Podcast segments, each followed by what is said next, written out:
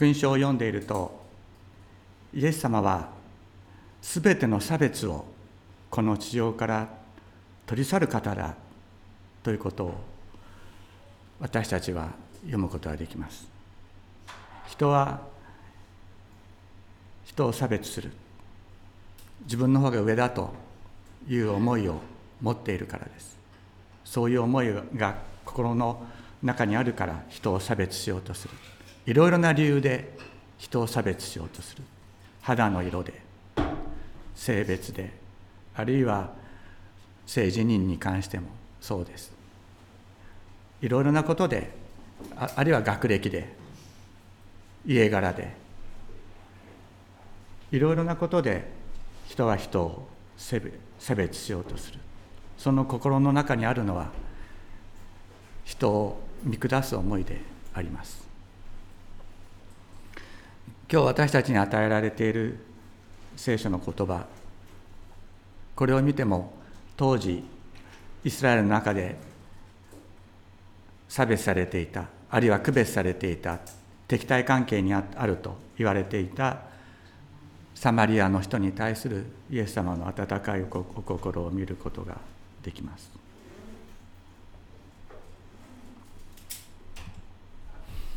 このように言われている。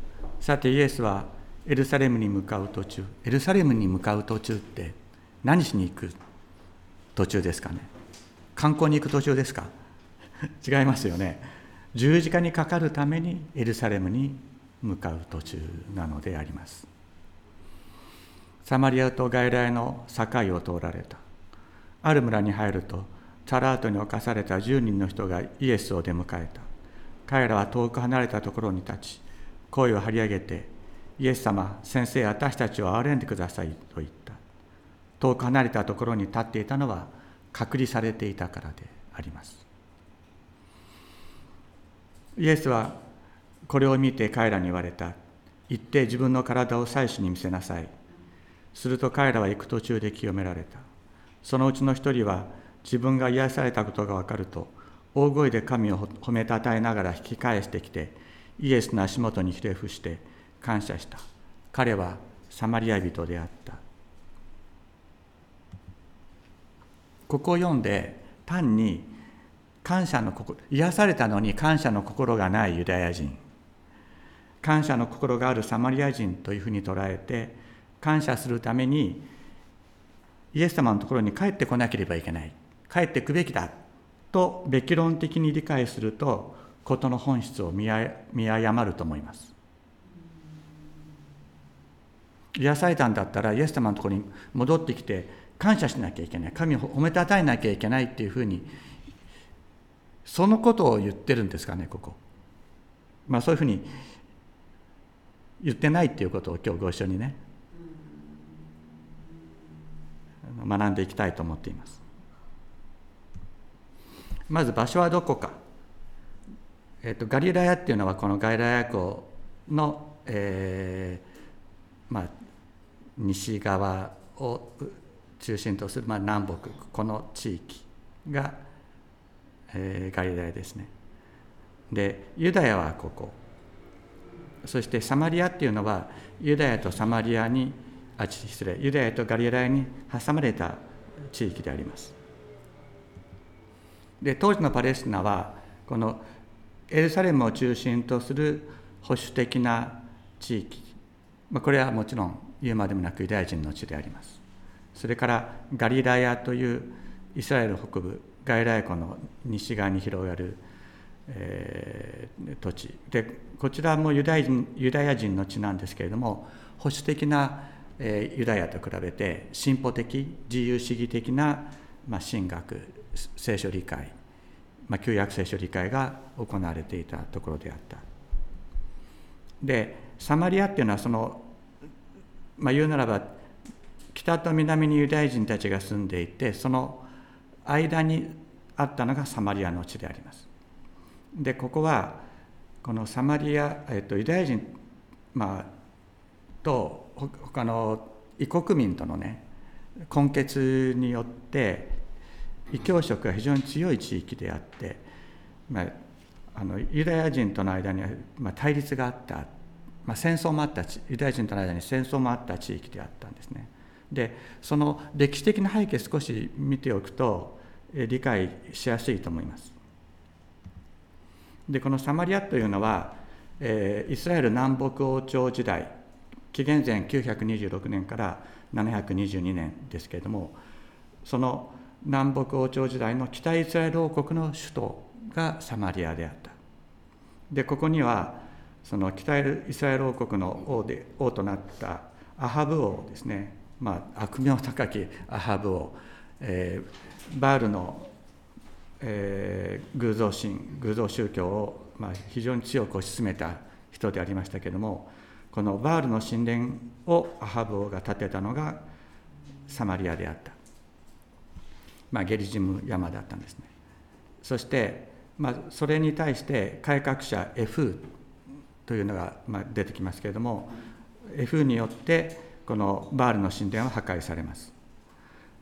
でその後北イスラエル王国は滅亡アスリア帝国によって滅亡させられるんですけれどもアスリア帝国はね世界のいろんなところからいろんな人たちを連れてきてこのサマリアに植民させるんですね。でそのために、まあ、それらの人たちがいろんなあの宗教を持ってくるからいろんな偶像崇拝を持ってくるからこのサマリアっていうのはもう異教色に染まっていく。で、えー、もともとそこに住んでいたイスラエルの人たちとの根結も進む。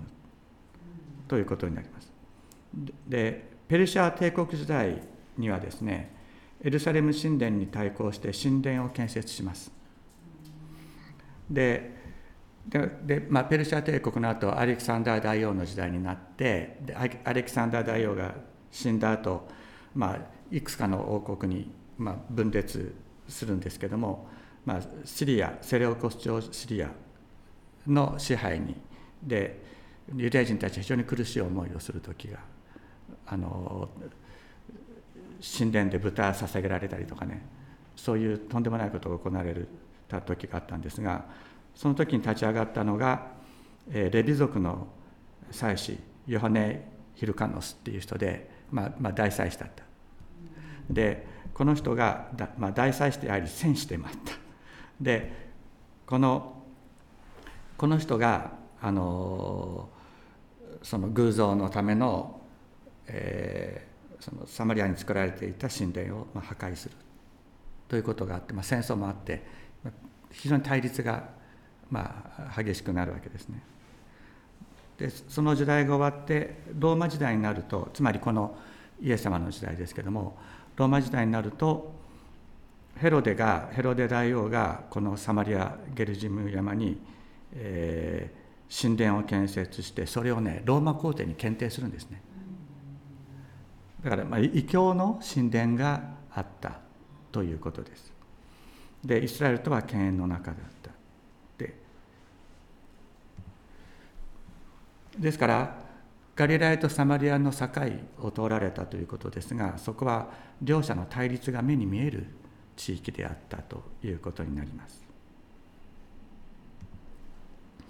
でここで出てくるサラートというのはハンセン病を含むあ漢字が間違ってますが、えーと、重たい皮膚病であるでもちろんこれは隔離しない隔離させられる強制的に隔離させられる病気であったわけです。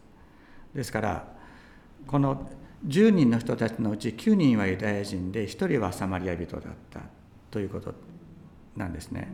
でユダヤ人とサマリア人は対立してるでしょ。だから経営の中だから一緒に住むことは絶対ないわけですよ。だけどここで彼らが一緒に生活をしていたということはユダヤ人かサマリア人かという区別ではなくてサラートに侵されているか侵されていないかということで人を区別していた。ということがある。その彼らがイエス様がそこを通られる。ということを聞いて声を上げて遠くから声を上げて張り上げていった。イエス様先生私たちを憐んでくださいと言った。でこの先生っていうのは、えー、ヘブラ語でラビ。あの、まあ、パリサイ派の立法の教師を呼ぶ言葉ですね。ラビというふうに呼んだ。で聖書を読むと当時ねあの病気の癒しをしてたのはイエス様だけじゃなかった。いろんな人たちが病気の癒しをしてた。ということが分かりますけれどもここで、えー、ラビと呼び呼びかけているということはその言うならば病気を癒す霊能者の一人としてイエス様に呼びかけたということなんですね。で私たち教会にいるとイエス様は神様、ね、主だっていう思いだからイエス様って呼びかけたら神として呼びかけてるかのように思うかもしれないけども彼らはそうじゃなかったんです。霊能者の一人として呼びかけたということなわけです。イエスはこれを見て彼らに言われた。行って自分の体を祭司に見せなさい。すると彼らは行く途中で清められた。そのうちの一人は自分が癒されたことが分かると、大声で神を褒めたたえながら引き返してきて、イエスの足元にひれ伏して感謝した。彼はサマリア人だった。どうして一人だけ戻ってきたんですかね？一人だけ感謝があったから？他の人たちは感謝しなかったから？他の人たちは神を褒めたたることはなかった。どうだったんでしょうか？おそらくこの9人も治ったって分かった時に「ハレリア!」とは多分言ったと思いますよ。言ったと思う。だって治ったんだもん。重い病気だったのに人から差別されてもう呪われた病気だと言われてたのが見たら「君あ顔きれいになってるよ」で「お前も」とかして。たらハリリアの一言ぐらいはあったと思うんですよね。だってユダヤ人だもん。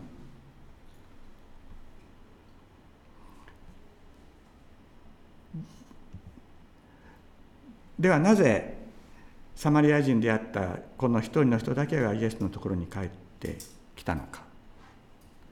それはどのこの人にとってどういう意味があったのか。それはまた私たちにとってどういう意味があるのか。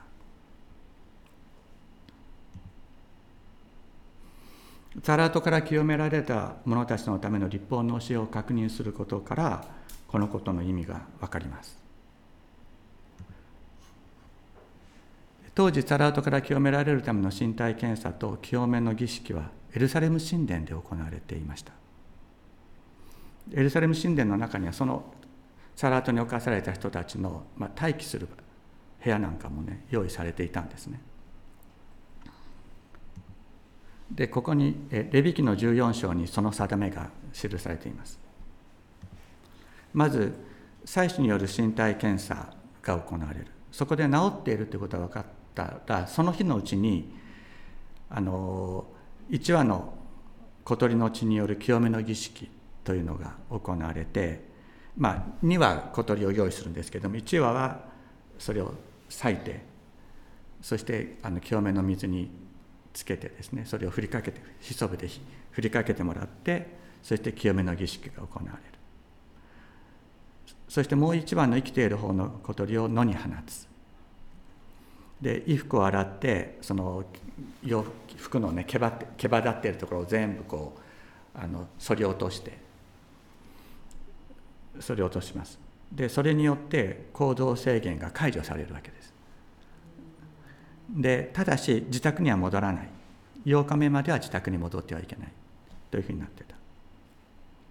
で8日目には全髪の毛も眉毛も眉毛も含めて全身の毛を剃り落としてそしてあの衣服を洗う。そして全身に水を当てる。で罪の罪の清めの捧げ物と全焼の捧げ物を捧げるということになっていた。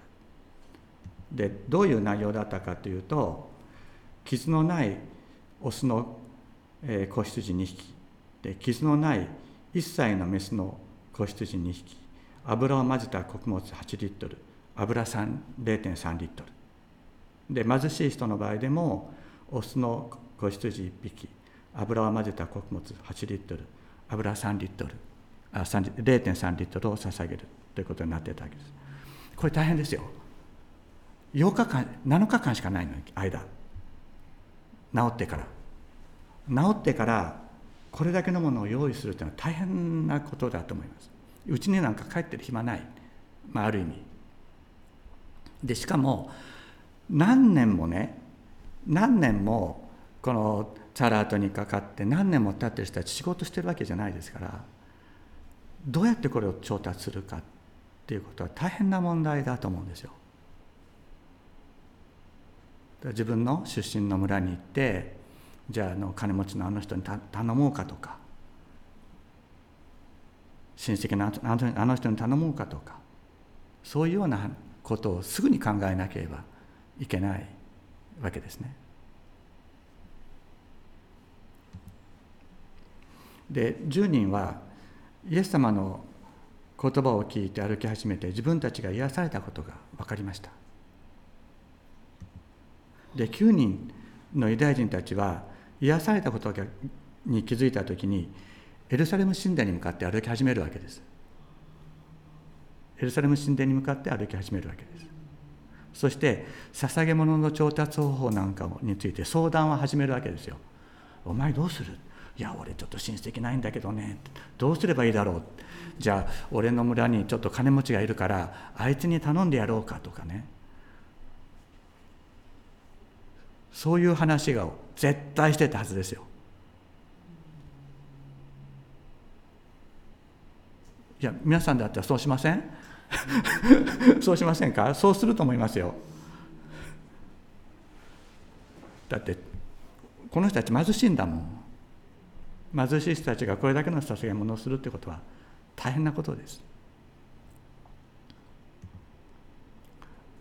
でもその話をしている間イエス様はねその病気を癒すことができる霊能者の一人でしかないんですね彼らにとっては。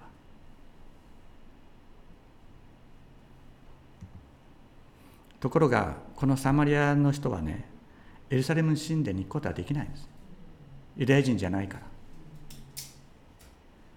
そこで清めの儀式を行ってもらうこともできないんですよ。誰かにあなたは清められたと宣言してもらうこともできないんです。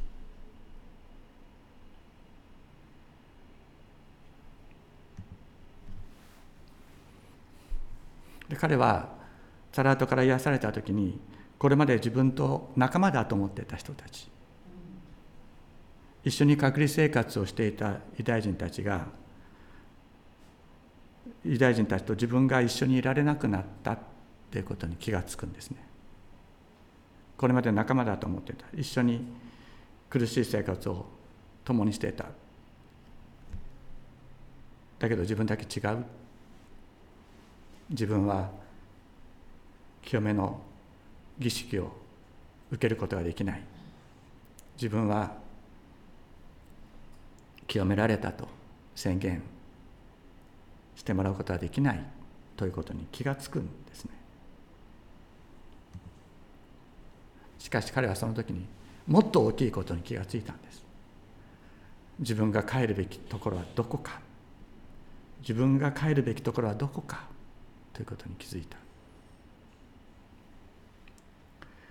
自分を癒してくれた方こそ真の神である。この方こそ自分が帰るべき方である。ということを彼は知りました。そしてイエス様の近くにやってきた時にもう大声で神様を褒めたたえずにおられない感謝が自分の内側から湧き上がってきた。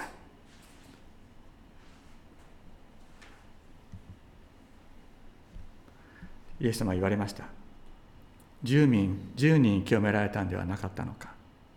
9人はどこにいるのか。この他国人のほかに神を崇めるために戻ってきた者はいなかったのか。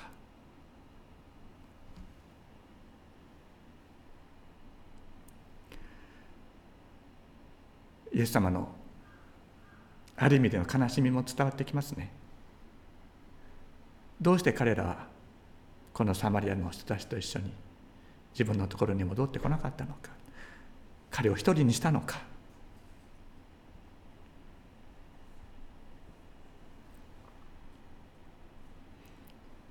人で戻ってくる一人で戻って来ざるを得なかった。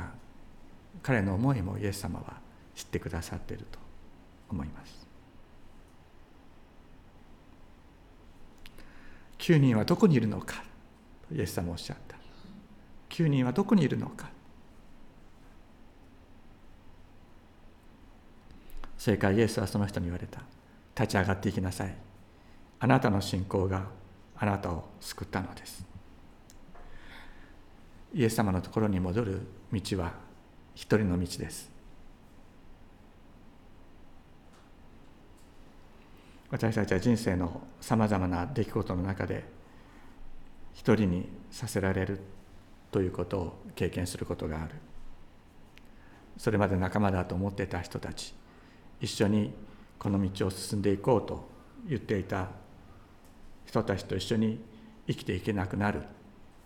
そういうところを通らなければならないことがあります。私も若い時にそういうところを通りました。だけど私たちを私たちの帰りを待ってくださっている方がいる。私たちには待ってくださっているイエス様がいます。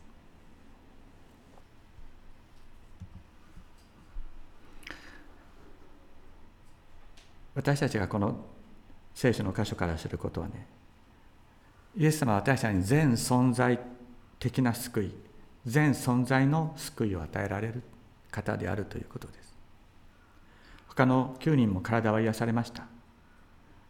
しかし体が癒されただけではイエス様はただの霊能者の一人なんですよ。体が癒されるだけではイエス様はただの霊能者の一人に過ぎない。だけどこの人は全存在が救われた。なぜですか？イエス様のところに帰ることができたからです。イエス様のところに帰ることができた。もちろん一人でイエス様のところに帰らなければならなかった時にはこの人には悲しみがあったはずです。今まで仲間だと思っていた人と別れなければならない。そういう悲しみはあったはずだと思います。だけどそれに勝る喜びがあった。イエス様のところに戻れる。自分を癒してくださった神に戻れる。その時に彼の内側からあふれる喜びと感謝が神神への賛美が湧き上がって止まることはなかったのです。その時にイエス様は言われました。あなたの信仰があなたを救った。あなたの信仰があなたを救ったって言われた。イエス様のところに戻ろう。イエス様のところに行って感謝を捧げよう。イエス様のところに行って賛美を捧げよう。その信仰があなたを救ったとイエス様はおっしゃってくださる。もちろんこの信仰はイエス様が与えてくださるものでくださったものです。自分たちから出たものではありませんけれどもイエス様はそれを本当に喜んでくださっている。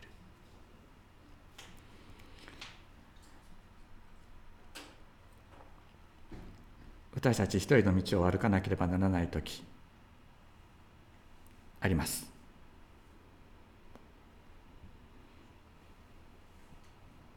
だけどそれは悲しみでは終わらない。必ずイエス様のところに戻れる。イエス様が招いてくださっているからです。一人であることを恐れてはならない。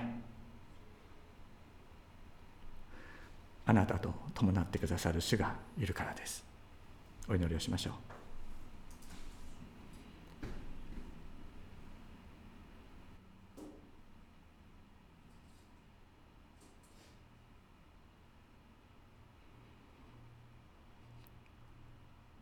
天のお父様。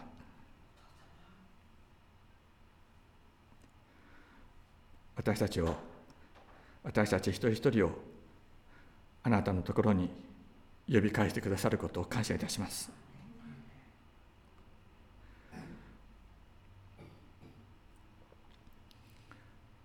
世の人は離れていくことがありますけれども私あなたが私たちを呼んでくださるときに私は私たちは賛美の声を上げ感謝の声を上げながらあなたのところに神を褒めたたえながら帰ることができることをありがとうございます。天のお父様どうぞいよいよ私たちの中にあなたの命を満たし体の体の命を癒しあなたへの賛美にあふれさせてくださいますようにお願いいたします。弱っている者にあなたの命を満たし賛美を満たしてくださいますようにお願いいたします。感謝して尊いイエス様の皆によってお祈りいたします。